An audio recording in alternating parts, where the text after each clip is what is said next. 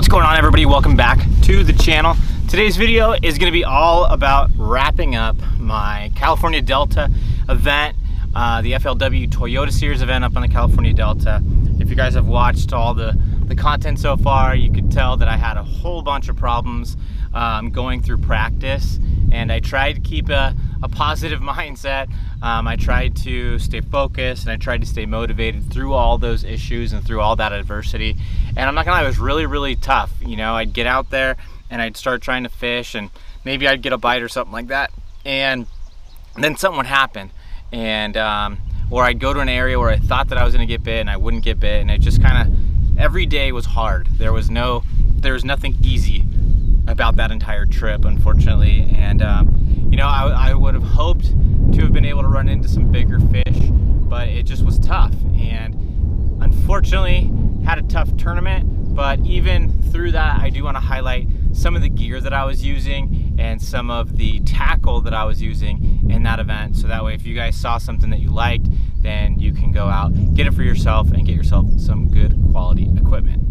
So one of the first things that I want to uh, talk about in today's video is the tackle that I was using to throw my spinner baits and my chatter baits while I was out at the Delta.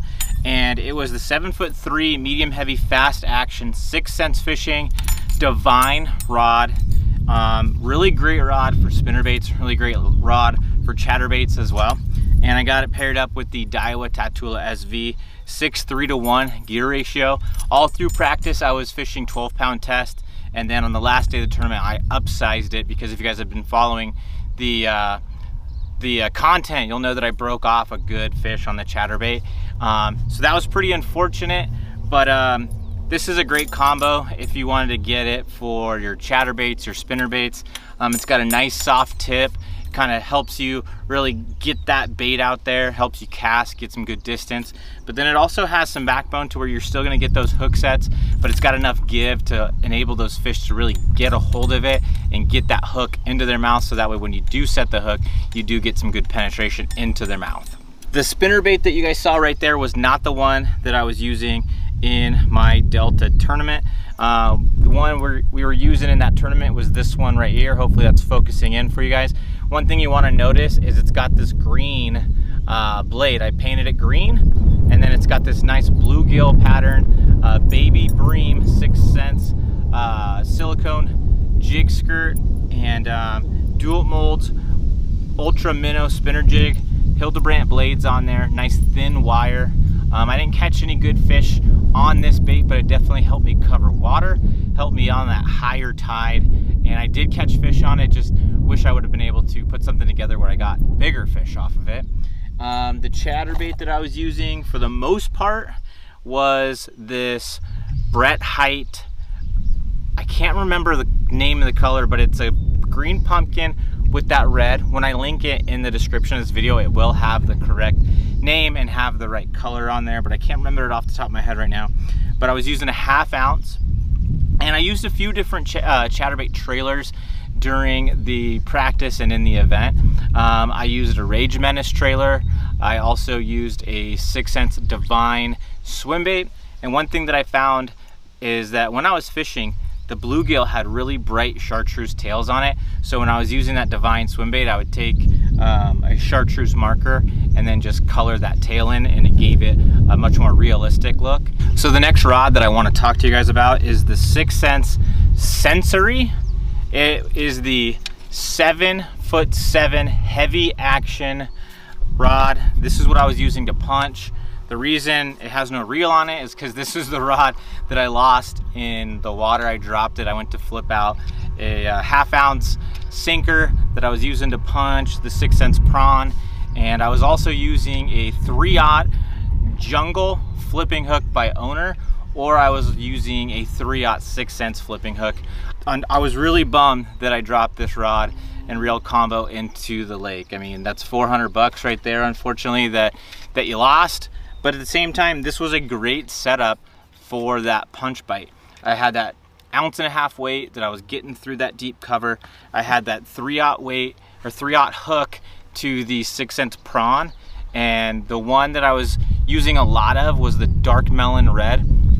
And the reason I like that color so much is because one side had a green pumpkin and then the other side had a much darker green pumpkin. It wasn't quite black, but it was like a almost like a watermelon on one side and then a dark green pumpkin with some red flake in there. And the reason I wanted that red flake in there is because on the Delta, those fish really like red.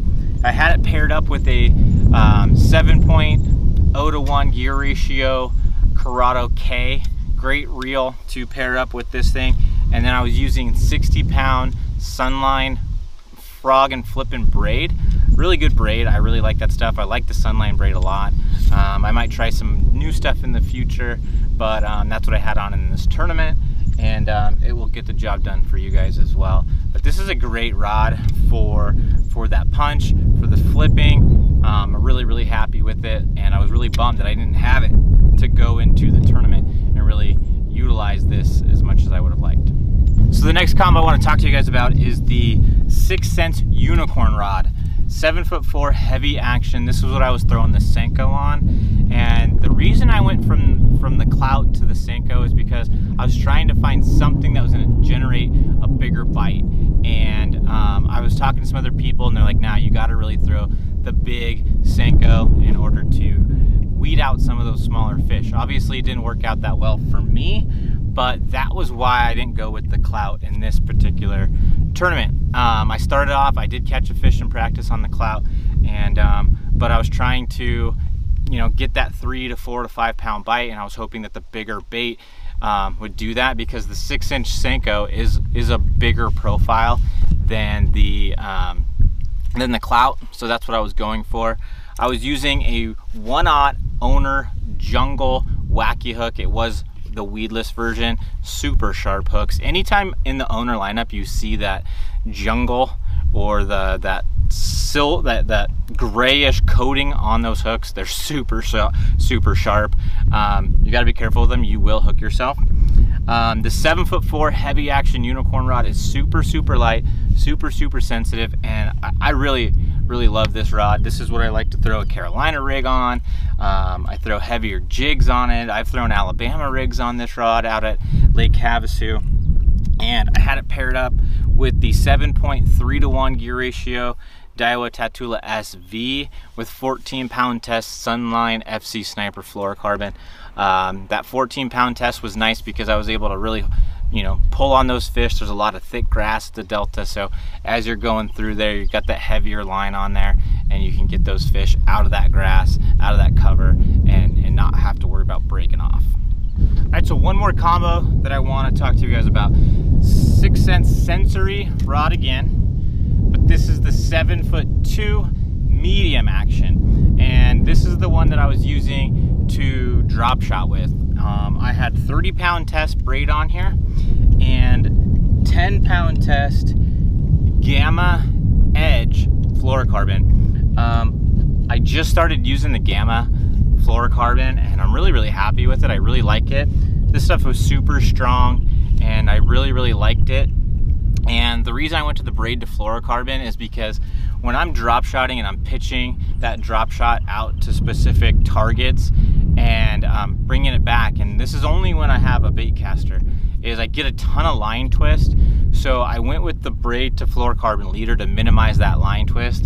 And that's not something I generally do, but I definitely wanted to give it a shot. So I started doing it in practice and I had good success with it in terms of getting bites. I wasn't breaking my leaders or anything like that because in the past I have had the braid to fluorocarbon leaders break on the higher line line sizes like your 65 pound braid to your 15 pound test fluorocarbon and that's probably my fault but I've had those issues in the past. That's definitely not something that I wanted to to test come tournament time. So I decided to spool this up with 30 pound test braid and uh, 10 pound test gamma fluorocarbon and uh, it was successful. So I was able to pitch that thing around um, to different targets and I probably had like eight nine foot a leader so that way basically my knot was always out of the water for the most part unless I made a long cast or something like that. For most of my pitches that were up close to different like isolated batches of tules or or scattered tules or something like that for the most part there was enough of a leader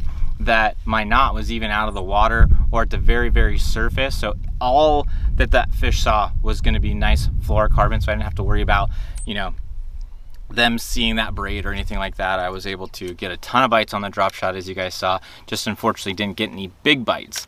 Um, I was using a one-aught owner cover shot hook. That's a great weedless, um, weedless drop shot hook. Those things are super sharp. Um, depending on what size worm you want to use, you can use the number one or the one aught. I was using a six inch worm, so you can use the one aught and even at the Delta, I think you can get away with going to that two aught hook size on that six inch worm. But generally when I'm fishing around in San Diego and stuff like that, I will use the one aught on that six inch worm. And I was using a Roboworm for that one. Um, I just felt like it was it was giving me a lot of good action and it's something I had confidence just in years of, of using it. The reel that I was using for the drop shot was the Shimano Core. Uh, they don't make this reel anymore, and um, I think a good comparable reel um, to this one would be the Daiwa Tatula SV103. It's the newer model. It's the darker colored one. It's a little bit smaller profile, super light. I have it on um, this exact same rod, obviously just a different one, um, but still the 7.2 medium action sensory 6th Sense rod but it has just a different reel on it and I think it would be a great pairing. Um, you're gonna have a super sensitive rod, great for that pitching, a drop shot, great for some of those lighter shaky heads, um, great for a Texas rig, great for jerk baits, great for top water, super, super versatile rod right here. You can do a lot of different things with it. So I got one final combo that I wanna show you guys and it is the Six Sense, Six Sense Lux spinning rod, seven foot two, medium, moderate action spinning rod.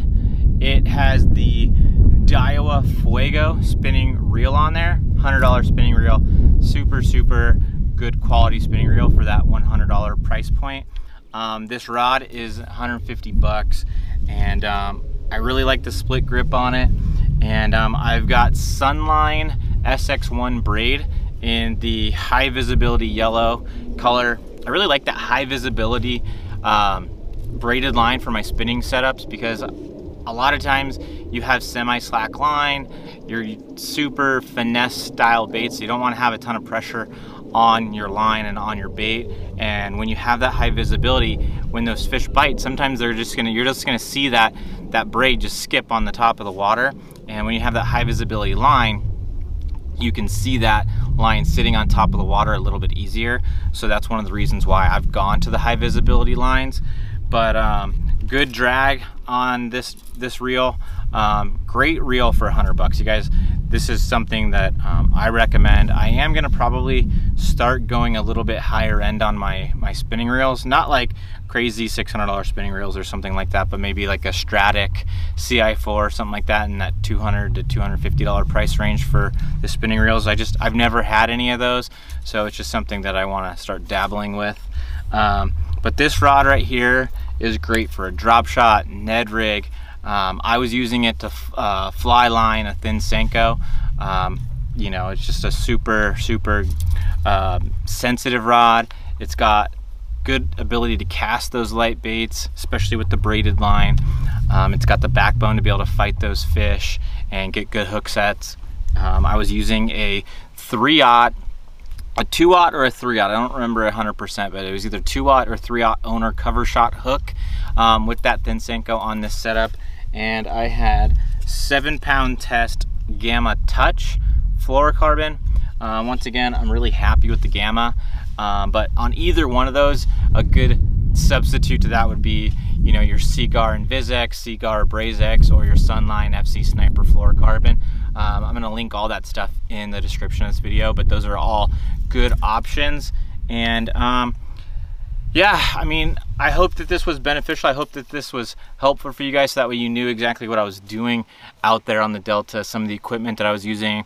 Um, I know that the tournament didn't go over that well, but you know what? I still caught a bunch of fish while I was up there. They just weren't the right quality, right size fish. So I wanted to share what I was doing, what I was using while I was out there. And again, I really have to thank GCI Outdoors for getting me out there, to, getting me out there for that event and sponsoring it and providing me the opportunity to be out there and fish. Um, I got to thank all my other sponsors as well, Six Sense. Um, if with, without them, I wouldn't have this awesome lineup of rods. Um, Omnia Fishing, you know, really helps me out as well, and I wouldn't have some of this awesome equipment, some of this tackle, all that kind of stuff. Um, Waterland. Um, I can't say enough about these sunglasses. Um, these are the Ashore model. I'm really happy with the sunglasses as well. Um, I was able to see those grass patches, those grass lines, all that stuff's really important when you're out there fishing. Um, you got to really check out Waterland. It's a new company, new pair of sunglasses for you guys, and uh, I know you'll be happy with them. And um, you know, I got to thank Last Chance Performance Marine, of course. Um, I had some boat issues prior to getting out to this event they were able to get me on the water in no time they got my boat fixed, they got the prop fixed, all that, made sure that nothing was wrong, and got me back out on the water um, without any issues to get to practice and everything like that. I hope this video was beneficial. I hope you guys got something out of it, and um, make sure to check the description for all kinds of links to all this stuff that I'm talking about in today's video. And uh, yeah, if you have any other questions, make sure to drop a comment down below so that way you guys can get those questions answered. And if you're new to the channel, make sure to subscribe. I'd really appreciate it. And if you like the video, give it a thumbs up. And uh, thanks again for watching, and I'll see you guys next time. Later. Thank you for listening to this episode of the podcast. I really appreciate it. I want to talk to you guys real quick before we go about how you can support my podcast. You guys know I want to fish professionally and make a living doing it. And I can't do that on my own. So if you guys want to support the podcast, that's an option that Anchor provides. So I want to let you guys know about it. If you're interested in doing that, go to anchor.fm slash matt luna fishing and click the support this podcast link. I'll also leave a link in the show notes if it's something that you're interested in. I kind of feel weird ask, uh, mentioning it, but I wanted to pass that information along to you guys. Also, if you want to get a free ebook that I have put out. All you got to do is sign up for my email list. There'll be a link in the show notes for that as well. And you can learn about what bass. It talks about shad, bluegill, and crawfish and the different times of year that you can target those forages where the bass should be. It may not be a perfect every time you go fishing way to find the bass, but it can kind of give you that yearly timeline and help you be close to the right areas where those fish are. So Thanks again for listening. I appreciate it.